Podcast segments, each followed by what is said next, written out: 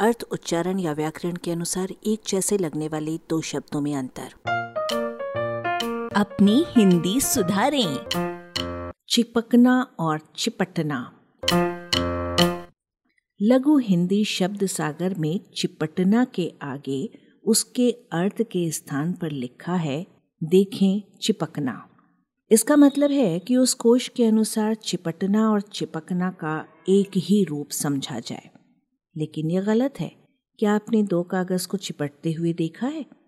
इसी प्रकार बृहत हिंदी कोश में चिपटना के आगे लिखा है, देखें चिमटना।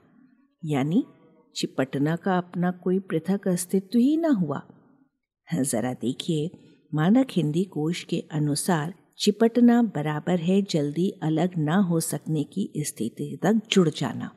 और चिमटना बराबर है किसी जीव का दूसरे जीव या पदार्थ को अच्छी तरह से पकड़कर उसके साथ लग या सट जाना। अब अपने प्रस्तावित विषय चिपकना बनाम चिपटना पर आते हैं। एक तो इसमें अंतर ये है कि चिपटना का मुख्य संबंध मुख्यतः किसी जीवधारी से होता है और दूसरा अंतर यह है कि चिपकना अपने प्रारंभिक अर्थ में किसी चिपचिपी चीज़ के माध्यम से घटित होता है।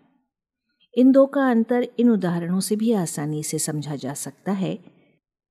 वे दोनों पहले एक दूसरे से चिपक कर, यानी सट कर बैठे हुए थे, बाद में चिपट गए, यानी आलिंगन बद्ध हो गए। चिपटना की तुलना में चिपकना अधिक उपजाऊ है। प्रमाण स्वरूप कुछ उदाहरण देखिए। उसके बदन से गीले कपड़े चिपके हुए थे। वो दिन भर किताब से चिपका रहता है। तुम जहाँ नौकरी कर रहे हो वहाँ अपने बेटे को भी चिपका लो। वो अपनी कुर्सी से चिपका हुआ है। आपका आज एक चिपकू से पाला पड़ने वाला है।